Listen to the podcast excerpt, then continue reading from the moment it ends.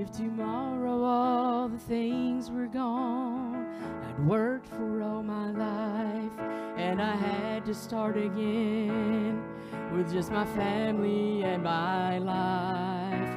I thank my God above to be living here today, cause that flag still stands for freedom,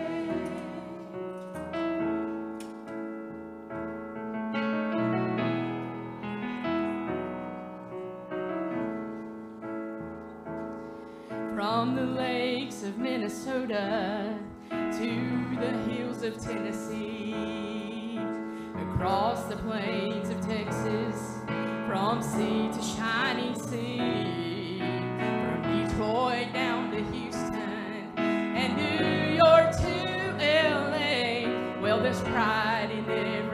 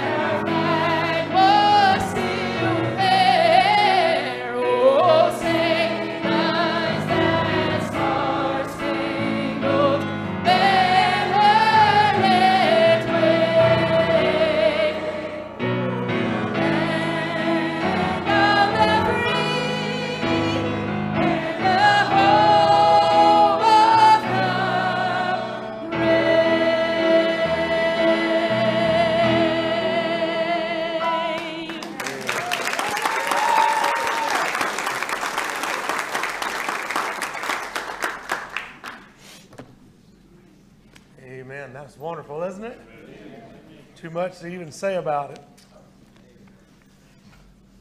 I want to be the next to welcome you to Houston Baptist Church this morning. I'm glad to see you, and we've got a few visitors with us. We're thankful for you. And it is nice for some of us to be together that aren't normally together, and uh, that is a great thing as well. We're going to be in Isaiah chapter 5, if you want to start turning there. I want to share with you just for a second, if I can, As we have already stated, Happy Independence Day. But I want to tell you that the greatest, the greatest independence you could ever know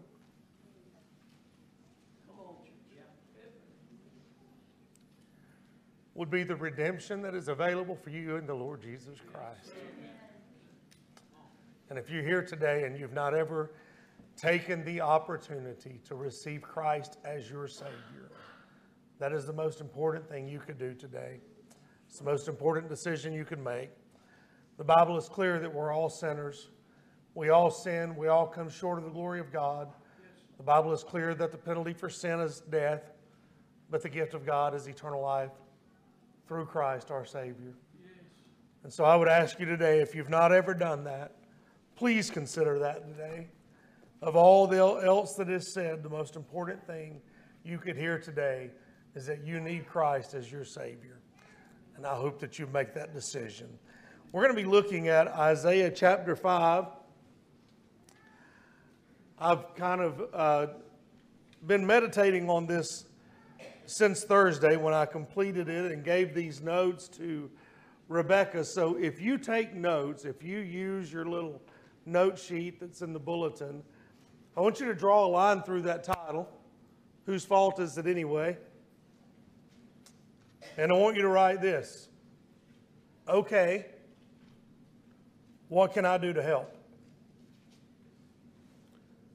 If you prefer uh, a four step method, you could write Four Steps to Revival.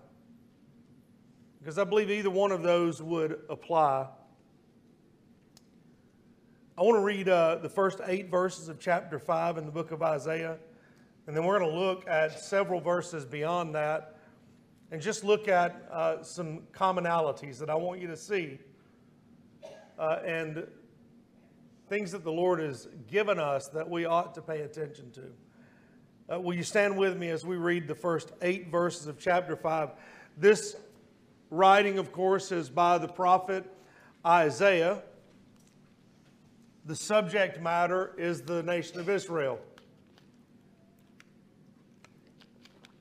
He says, Now will I sing to my well beloved a song of my beloved touching his vineyard. My well beloved hath a vineyard in a very fruitful hill and he fenced it and gathered out the stones thereof and planted it with the choicest vine and built a tower in the midst of it also made a winepress therein and he looked that it should bring forth grapes and it brought forth wild grapes and now o inhabitants of jerusalem and men of judah judge i pray you betwixt me and my vineyard. What could have been done more to my vineyard that I have not done in it? Wherefore, when I looked that it should bring forth grapes, brought it forth wild grapes. And now go tell, and I will tell you what I will do to my vineyard. I will take away the hedge thereof, and it will be eaten up. And I'll break down the wall thereof, and it will be trodden down, and I will lay it waste. It shall not be pruned nor digged, but there shall come up briars and thorns. I will also command the clouds that they rain no rain upon it. For the vineyard of the Lord of hosts is the house of Israel, and the men of Judah his pleasant plant. And he looked for judgment, but behold oppression for righteousness, but behold, a cry. I hope that when you uh, read that, I hope you get an image. Uh, the image. Let me share it to you this way, with you this way. The image I get is of a raw piece of ground that is stone strewn, and someone sees in that piece of ground profitability, and beauty. And that someone dedicates himself to making that the most beautiful garden spot in the world. And he picks all those stones up and builds a stone wall and, and he tills the ground and he plants everything in perfect rows and he puts a hedge about it for protection and he builds a tower in it so he can keep a watch and he and he puts implements there to harvest this great bountiful return that he'll receive from that garden. And what that garden produces is less than desirable fruit in fact, it's not even good for consumption. And he comes to the conclusion that after all the work and effort, there's nothing more I could have done. This is a foul piece of ground. I'm going to break down the hedge, scatter the stones, and forsake it. That's the picture. The picture is painted of the nation Israel. This is given to the prophet Isaiah. In the next few moments, we're going to see why and what was offered as a solution. I believe it's applicable to our nation today. Would you pray with me and ask the Lord to show you that? Ask Him for clarity and illumination. Asking for a truth that you can apply to your life so that when you leave here today, you walk according to it. Let's pray.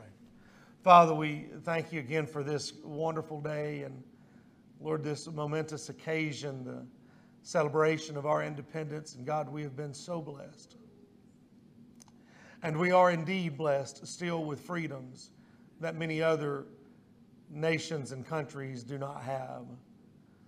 Lord, we're grateful for that. Lord, I pray that you would not allow us to take it for granted, but Lord, that we would know the, the freedoms that we've been given and that we would utilize them, Lord, in a way that would bring honor and glory to you.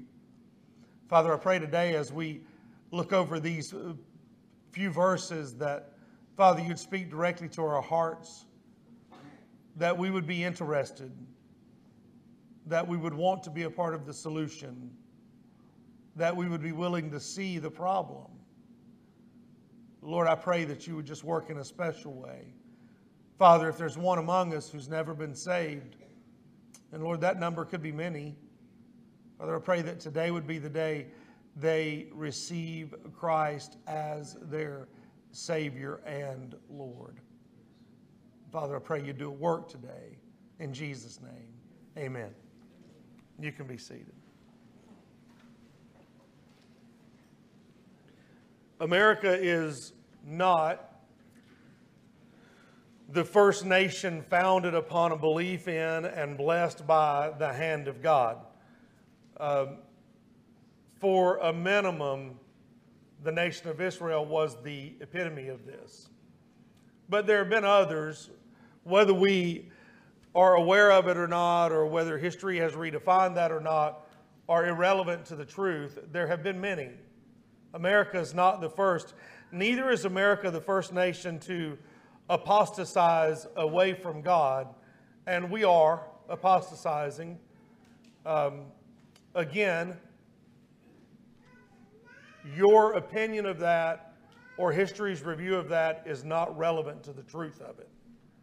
There is an apostasy that has taken place and is continuing. America is not even the first Gentile nation to apostatize from God. That has occurred before. America is not the first nation to receive judgment and condemnation from God. Though I don't believe we've received the full brunt of it yet, I do believe that we see a lot of it, and we're going to see it worsen. I would pray that we wouldn't, but I'm afraid we will.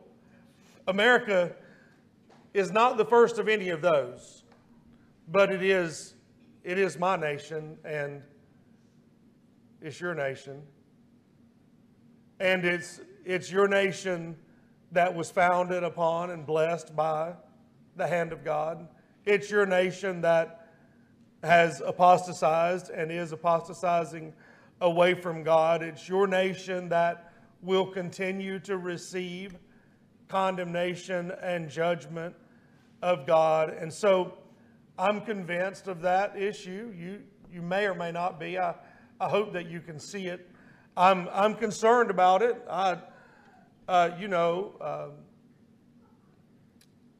the Lord could take me home today, and outside of the loss of my relationships here, the moment my eyes opened in glory, it'd be okay with me. He could do the same. You probably have a similar testimony, but uh, you know, I have children and grandchildren that have dreams and desires, and I'm confident that you as well have that. And so I'm, I'm concerned, I, am convicted uh, when I think about the way we've allowed things to go, and I think about were there areas that I could have done differently, and there were. I can be honest about that. Uh, so then I'm culpable, and I'm connected to the problem. Those are facts for me. I don't know if they're facts for you or not. Uh, I guess we could start by defining briefly apostasy. We've talked about this word a good bit in the last few months. I, I know that's probably, you may be tired of hearing such heavy subjects, uh, but apostasy uh, is the, the turning away. It is simply the renouncing of faith, if you will. Most accurately stated, it's the act of turning from the truth to a lie. So in Israel's case, it would be turning from the true God to a false God. Uh, prior or post resurrection, it would be the those who who uh, expressed a faith in Christ and a belief in a belief in Christianity, and then would later turn from Christianity to uh, either another religion or no religion at all, which is a religion in and of itself. Uh, the, this idea of apostasy followed by condemnation, followed by judgment, that's as old as history itself. It's not something that, that we're all of a sudden saying, oh no, watch out, there could be. I mean, it's happened. Like we can look at modern history and see that it happened, and we can look at ancient history and see that it happened. We can look at biblical history and see that it happened. Just consider these. There, there, was, a, a there was a world pre flood, it was a good world.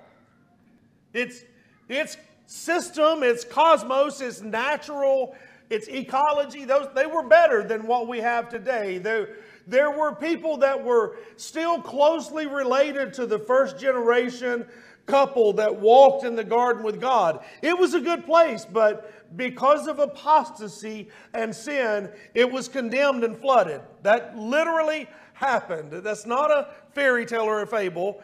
It happened. And true science will support that. But beyond that, there was another world. Uh, Noah and his sons and their daughters, they get off the ark they, they worship the Lord. God says, uh, scatter and, and produce and, and repopulate. And not many generations removed, you have Nimrod and the Tower of Babel. And again, apostasy has occurred. And so God scatters them, disconnects the land, uh, scatters them all across the, the planet, if you will, changes their languages. That was a, that was a judgment for apostasy. And then, not long beyond that, uh, you have Sodom and Gomorrah. And then you have Egypt, and then Jericho, and then Nineveh, and then Israel, and then Babylon, and then Persian, and then Alexander's Greece, and then Rome. Over and over. It's, it's, it's, like, it's like a B rated movie. The same thing keeps happening. And I'm a little passionate about that. I don't know if you can tell, but I don't understand why we can't comprehend there's a pattern to this problem. The, the answer, I guess the question would be, uh, you know, for Christianity, when you turn from Christianity, what do you turn to? And so, by and large, people would turn to uh, either paganism, pantheism, agnosticism, or atheism. I believe without doing crazy amounts of research, I think you could just about lump everything into that. There, there is that paganism that worships completely other deities that are no deity at all. And then there, there is pantheism that worships uh, basically creation. It worships everything. God is in everything, and in everything is God. And if God is in everything, and everything is God, then I'm a thing, and God must be in me, making me God. So if it makes me happy, it makes God happy, I can live my life that way. And America is consumed uh, with that. There, there is agnosticism. There are those that just decide it's too much to think about, and I just don't know.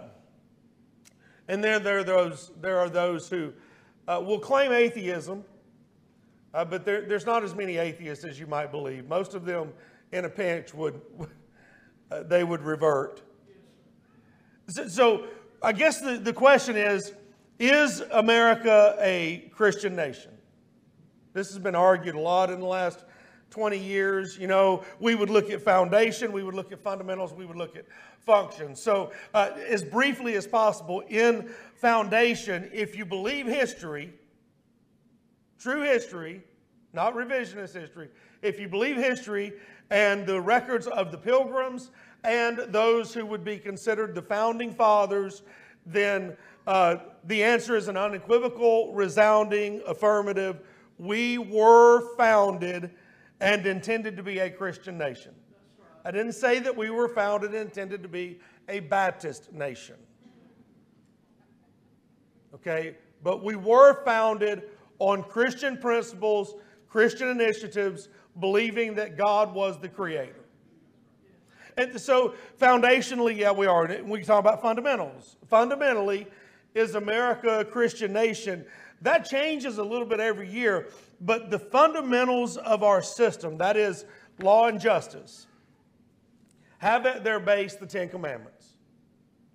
Fundamentally, we are a nation of laws. Uh, all civilized governments, for the most part, have at their foundation the Ten Commandments. And we are a nation of law and order. We're structured very closely to the way Moses structured the judges. And so we can say, yeah, that, that foundationally, uh, fundamentally, if you will, we are. We're a Christian nation. Then you would say, what about function? I think when you get to function, we just run off the rails. I think that if we're honest about, about that, we would have to say we fail that test and, and do so miserably. Because a, the function of a Christian nation would be to honor the word, God, the word of God and the God of the Word, to respect the institutions of God, to hold dear the sanctity of life, to seek the guidance of God in all of its actions. It's pretty easy to see that our nation has left a lot of those functions behind. So, where do we bring this together? Well, Israel and America have a lot in common. Now, hear me. Israel is God's chosen nation that has been set aside for this church age. And at the end of this church age, God will rapture the church and the church will rapture out. The tribulation will begin. Israel will come back to front and center. God will purify them through the tribulation, and they will be God's chosen nation on earth. That's factual. So we are not Israel. We're not new Israel. We have not replaced Israel, but we're following in the footsteps of Israel. And that ought to make us quake. Israel was God's chosen nation. I don't believe anybody could argue in the last 245 years uh, that, that America is God's chosen nation. Uh, the, the, the way that it's been painted is criminal because if we look at America at its foundation, God has blessed this nation. So when we think about comparing Israel and America, we would come to Isaiah chapter 5. And we would say, what does Isaiah chapter 5 say to us about how Israel was and what God thought about them. Well, in those first eight verses, it said that Israel was God's chosen nation. He wanted to make a beautiful vineyard out of them, and they produced wild grapes. And so he tore down the hedges and let them go. What does that say about America? It's a little frightening, isn't it? So I, I believe that the first place that we could come is uh, let's, let's answer this question Am I aware of the state of my country? Am I aware? Do I know what's going on? Look at chapter 5, verse 8. I'm going to do this pretty quickly. Verse 8 Woe unto them. Do you see that? Look at chapter 5, verse 11. Woe unto them. Chapter 5, verse 18. Woe unto them. Chapter 5, verse 20. Woe unto them. Verse 21. Woe unto them. Verse 22. Woe unto them. These are uh, the, the woes, the, the judgments that God is, is reading upon the nation of Israel through the mouth of the prophet Isaiah. And uh, I don't want to keep you here all day, and I'm confident you don't want to stay here all day, but I would encourage you to read them. And what you're going to read is this uh, Woe unto them that join house to house. And he goes in describing this idea of building a little kingdom here on earth. And it's really talking about materialism. What, what would you say is one of the problems in America? Would materialism fit in there? Uh, in verse 11, woe unto them that rise up early in the morning that they may follow strong drink that continue unto night till wine inflame them. Uh, he will go on to talk there about how uh, they are just uh, uh, controlled by that. He's talking about addiction. What is the problem in America today? Addiction. In verse 18, woe unto them that draw iniquity, that's sin, with cords of vanity, uh, as sin, and sin as it were a with a, uh, as it were with a cart rope. Uh, he's describing the idea of of uh, you walking and, and you've got all these ropes attached to you that are attached to iniquities and sins that are evident in your life, and you're walking through life dragging them behind you. And uh, he says, Woe unto those, uh, but listen, this is the woe. They, they draw iniquity, but look at verse 19 that say, Let him make speed and hasten his work that we may see it, and let the counsel of the Holy One of Israel draw nigh and come that we may know it. So they're, they're, they're living a life that's riddled with sin and iniquity. Obvious anti biblical wrongdoing. Obvious. But they're saying with their mouth, Oh, I hope the Lord does his work. Well, I hope the Lord comes quickly. Well, I hope the Lord judges that wrong. God bless you. They're mocking God because they're living one way and talking another way. Would you say that America has a problem with that? Look at verse 20. Woe unto them that call evil good and good evil, and put darkness for light and light for darkness, bitter for sweet and sweet for bitter. Uh, so, this is the simple thing. A woe unto them that pervert the truth, that change the truth. Does America have a problem with that? Look at verse 21. Uh, Woe unto them that are wise in their own eyes and prudent in their own sight. Here, he's talking about intellectualism. Now, uh, I wanted to go a little more here, but again, we've, we've got time constraints. Write down these two passages Daniel chapter 12, verses 4 through 6, and then in your spare time, go over and read uh, 2 Timothy chapter 3, about the first 10 verses. Because these are bookends of the same problem. Daniel says that, that in the end, knowledge will be increased, but it doesn't come with wisdom. Uh, Paul says to Timothy that there will be uh, an, an ever increasing knowledge, or yeah, of, of, learning, excuse me, ever learning, never con, uh, continuing to the knowledge of truth. So they're, they're learning, learning, learning, learning, learning, but they don't learn the truth. Intellectualism. Does America have a problem with intellectualism? How many genders are there? Does America have a problem with intellectualism? And we could, we could do that a hundred times over, couldn't we? Where they, we know, we, it doesn't matter how many degrees you have. It doesn't matter how many papers you write. It doesn't matter how many books you write. It's not true. You can look at life in front of you and realize that is intellectualism run amok and it is ever increasing in knowledge, but further and further from the truth. Israel had that problem.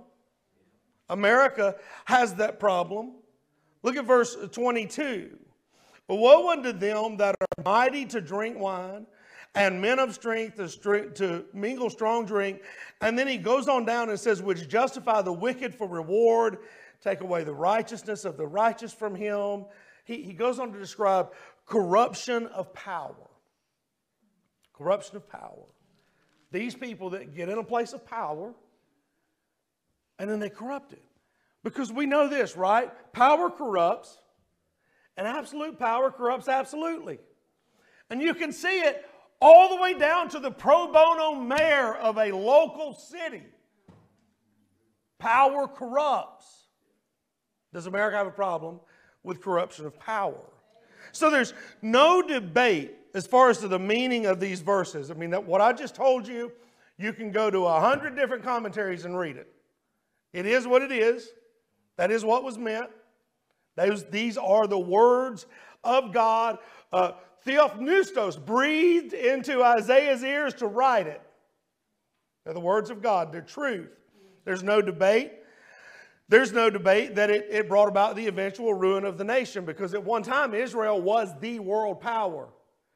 When David and Solomon, that 80 years right there, those some sweet time for the nation of Israel. And it went downhill very quickly after that. Uh, there's no debate that we as a nation closely resemble these things. You all just agreed with me. There's no debate that we are now and will continue to experience the judgment of God. The, the question is are we aware of it? We can make an intellectual assent to the truth of it, but are we aware of it? Right? Because the, the possibility that someone might break into my house at night causes me to lock the door. The awareness that someone is doing it causes me to get my gun. There's a difference, right? One of those things I lock the door thinking, well, if they come, door's locked. The other thing is, they're here, somebody's fixing to die, right? I'm going to attack the problem. I'm aware of the problem. I'm going to stand in front of the problem. I'm going to receive that responsibility. Society says all wealth is good. That's a lie. Uh, doctors tell us that all drugs are good. That's a lie. He, uh, heretics tell us that God is all good. And God is all good in the fact that the creator of the known world will do right, but God is also condemnation and judgment. That means wrath. And so some of that's not good. The scientist will tell us that all nature is good. A politician will tell you that they're all good. But the only one who really knows us, the only one who really cares for us, the only one that really protects us and preserves us and loves us is the one that created us and redeemed us and will return for us. And He's the only one that's good. Only God is good. So the greatest need today in America may be that we become aware of our problems in light of God's Word. Look at, turn over to chapter 6. As Isaiah goes through all those woes, his eyes are beginning to be opened. And he was following some local leadership, and King Uzziah was a, a pretty good king, but he died. And when he died, uh, Isaiah realized he's not the Savior. He's not the answer. God's the answer. And so, in the death of Uzziah, with all of these woes, uh, Isaiah's eyes begin to flicker light, and they see the Lord high and lifted up. They see the actual answer to the problem. When he sees him, there's another woe. But this time the woe is personal. That's where we pick up in chapter 6 and, and look at verse 5. Then said I, this is Isaiah, he's just seen the Lord high and lifted up. He's seen the seraphim. He's, he's seen the glory of God. He's recognized that. Then said I, Woe is me. Say that out loud. Woe is me. Why? I'm undone because I'm a man of unclean lips, and I dwell in the midst of a people of unclean lips, for my eyes have seen the King of the Lord of hosts. Here is, here is the idea that I'm now not only aware of the problems in my country because God has told me, I am now ashamed of my own involvement. Isaiah said, Whoa, whoa, whoa, whoa, woe is me. Woe is me. I'm here. I'm in the middle of this. I say some of those things. I do some of those things. I, I have participated in some of those things. And now God has revealed it to me, and He's going to He's going to judge me. Woe is me. It reminds me of that old idiom about the, the first step to receiving help is to admit you have a problem. Isaiah here is admitted, it's me. Woe is me. And and look at those three things that he says because I believe they speak volumes to us today. I am undone. That means to be destroyed, lost, ruined, or to cease being. As an idiom, it means to be brought to silence. You've nothing else to say. Paul would say that, that when we stand before the, for the law, every mouth should stop. It's when we realize, we become aware of these problems and we realize I'm participating in this problem. I don't have a defense. It's not about rhetoric. It's not about words anymore. Words are just words. You ever heard that? It's not about words anymore. It's, it's about the fact that I'm guilty. I'm culpable. I'm undone. Then he says, I'm unclean. He means to be, he's polluted, he's defiled, he's foul in a religious sense. Uh, Christians in America need to find ourselves undone, silent before the Lord. We need to find ourselves in reality and recognize that we are also unclean. We are involved in a lot of the problems. We're responsible for a lot of it. We have, we have a, a, a, presence in our community. We have a presence in our schools. We have a presence in our workforce. We are in the pro, we're in there. We're a part of it. And then he says, I'm of this generation. Literally meaning that I, I'm, I'm in the middle of this debauchery. I'm around it all the time. I've become numb to it. I've become accustomed to it. I'm guilty of it. It's around me, it's on me. I'm in it. And I would say to you this morning that the church has to come to a realization and a repentance if we seek to see a revival. We can gather three, four, five, six, seven, Every day of the week, we can get together and discuss the problems in the world and find examples of them in the scriptures and agree that we're right. But if we don't become undone, take on some responsibility, find some realization that Hey, some of that's on me and a repentance that God, I, I want to repent of that and turn from it and, and, and then look for revival. We can't blame it all on everyone else. We have to accept some responsibility. We have to become ashamed before God and ask for His forgiveness. We have to be aware and ashamed. And then look at verse 8. I'm about to terrify you. Also, I heard the voice of the Lord saying, Whom shall I send? And who will go for us? So not only do I have to be aware and I have to be ashamed, I Also, has to have, my, have to ask myself this question Am I attentive to the voice of God? When God speaks into my life, do I hear it? And attentive means obedient. I heard it and I did it. Am I attentive? So the prophet's been listening to God speak. He's, he's, he's prophesied, he's preached, he's pronounced woe upon Israel. And now, suddenly, after he's recognized his own association with the problem, he's become ashamed of it, he becomes attentive to the call of God. He's hearing God call. I don't want to scare you too bad.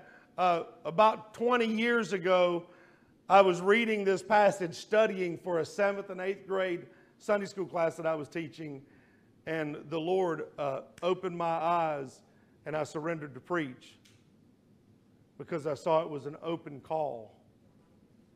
Because that's what it is. God says, Well, who, what can I do about this? He, he said in chapter 5, verse 8, Is there anything else I could have done?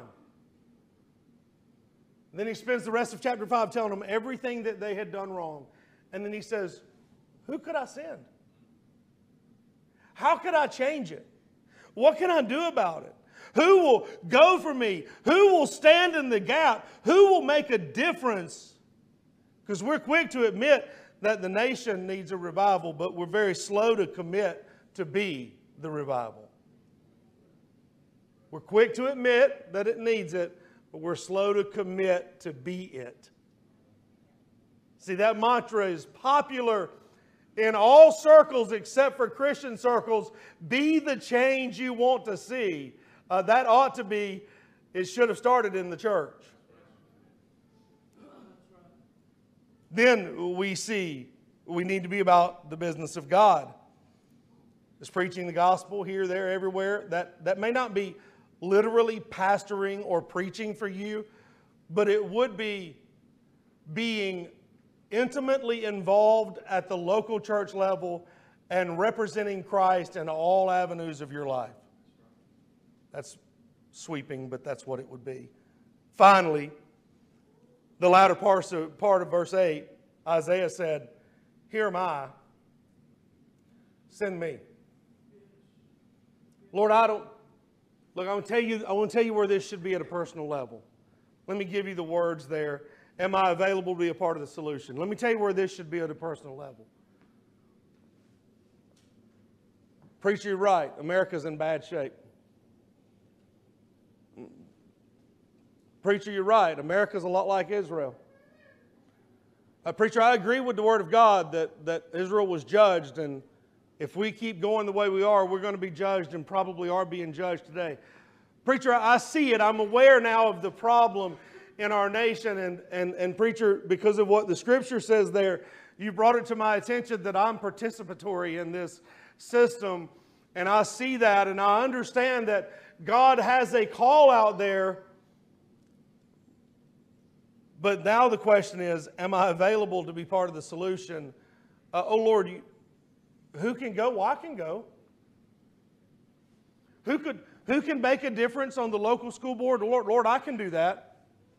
Who can make a difference in the local business association? Lord, I can do that.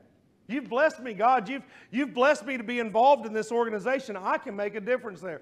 Who can make a difference in the Sunday school class at church? Well, Lord, I could do that. Who could make a difference in my neighborhood? Well, Lord, I could do that. Do you see that? Who will go? Well, well, here I am. I, Lord, I, look, it's me, God.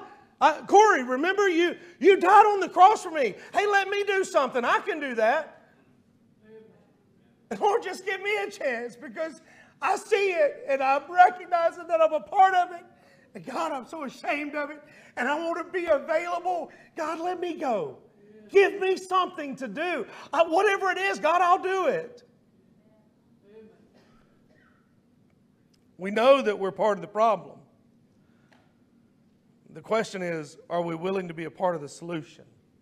Would you stand with me this morning?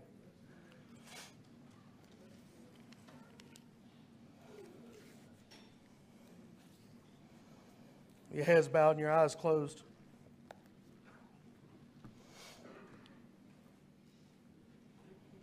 Uh, there, that's the only question. And Isaiah answered it for us. It's not always that way. But he answered it for us. And so we know this morning there's a right answer. The question are you willing to give that answer? Would you come this morning and pray for our nation, for our community, for our church? Would you come this morning and say, Lord, here I am. Send me. Use me.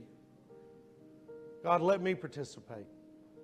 Would you come? The altar's open. I, I pray that you'll do something with the Lord this morning. Father, thank you for this invitation. I pray you'd bless it in Jesus' name. All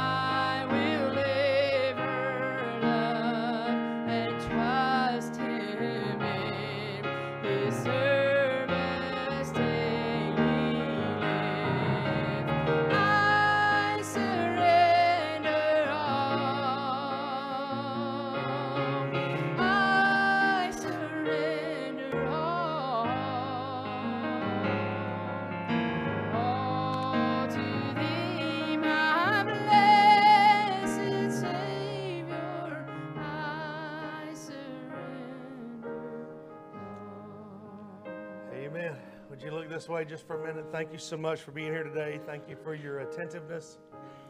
I hope that you'll go this afternoon and enjoy your family and celebrate and fireworks and cookouts and all that. But more than that, I hope in the quiet moments you'll think about